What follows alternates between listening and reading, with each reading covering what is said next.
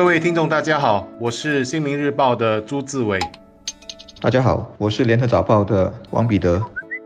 李显龙总理在前天晚上为冠病后时代保障新加坡未来演说系列揭开序幕。内容是什么？相信许多听众已经观看了直播，或者从报章上阅读到了，这里就不再多叙述。总的来说，这是一个我国经过冠病来袭，总理为国人注入强心针的一个演说。总理已不是第一次的提出，并也在这一次的演讲中再次提出，政府将不会抛下任何一个新加坡人，并且重申我国的立国之本，那就是人人平等，不管我们的出。身如何，都将在新加坡的体制下获得公平的机会、良好教育及优质的医疗和住房选择。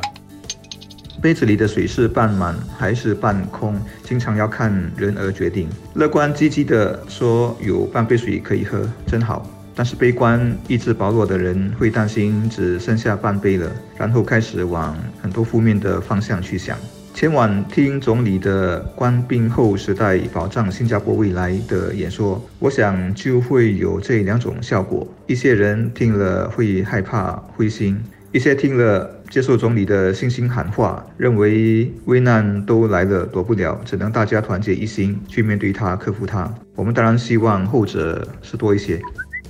这一次，他还感性的说出了这一番话：如果有人跌倒了，我们一定会伸出援手，帮他们重新站起来。我想，这样一番抚慰人心的话，对于目前遭到疫情重创、失业没有收入的国人来说，应该会受到鼓舞。人民皆以安身立命为目标，而这又以人人皆能找到一份收入稳定的工作为主要。只是我不是很清楚，有多少国人听得到总理所说的另外一句话：一些工作会被淘汰，而且永远消失的弦外之音。但是可以肯定的一点就是，政府会一如既往的为国人创造新的就业机会，也对重整经济有信心。可是，一些国人未必能感受到一些事物已在改变。就在这个关键时期，我们要做的其实就是转变观念。你要的工作可能已经回不来了，现在就有新的工作，只是需要去学新的技能。所以，请一定要把握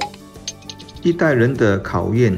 或者说危难是这阵子我们经常用来定性这次大瘟疫的说法，总理也是用它来概括的。但所谓我们这一代，其实也分好几个世代的人，例如三四十岁或者五十岁的是一大群。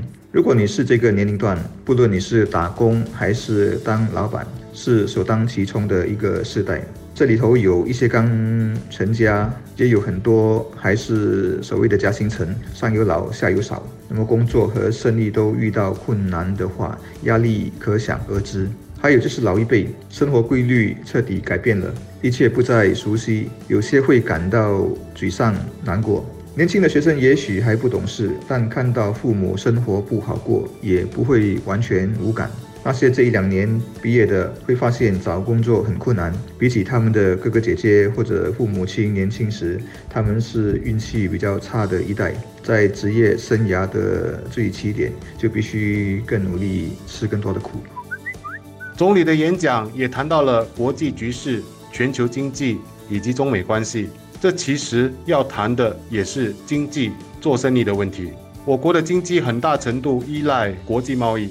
在过去，我们在世界各地能和很多国家做生意，但是随着疫情的爆发，各国慢慢的打开边境，我们很难指望在很短时间内生意会维持不变，更多是希望生意能恢复多少就是多少，并尽量开源再和新的朋友谈生意。一些国人或许不太明白一些国际局势，如中美两国的针锋相对，或者一些国家的排外心态是如何影响到我们的。其实简单一点来说，如果外国人因为疫情关系都没心情买圣诞礼物送给朋友，我们的经济也是会受影响的。因为我们的很多工厂很可能就是那些礼物部件的其中一个生产线，人家订单少了，我们怎么会不受影响呢？总理演讲的其中一个关键就是要告诉我们，冠病将是长期的问题，我们必须面对截然不同的未来。而这个未来肯定也包括外部环境所带来的大挑战。但总理也借古喻今的说了，新加坡的发展就显示我们能化危机为新的机遇。我们就是要在逆境中发掘自己的潜能，越挫越勇，在危机过后焕然一新，更加团结。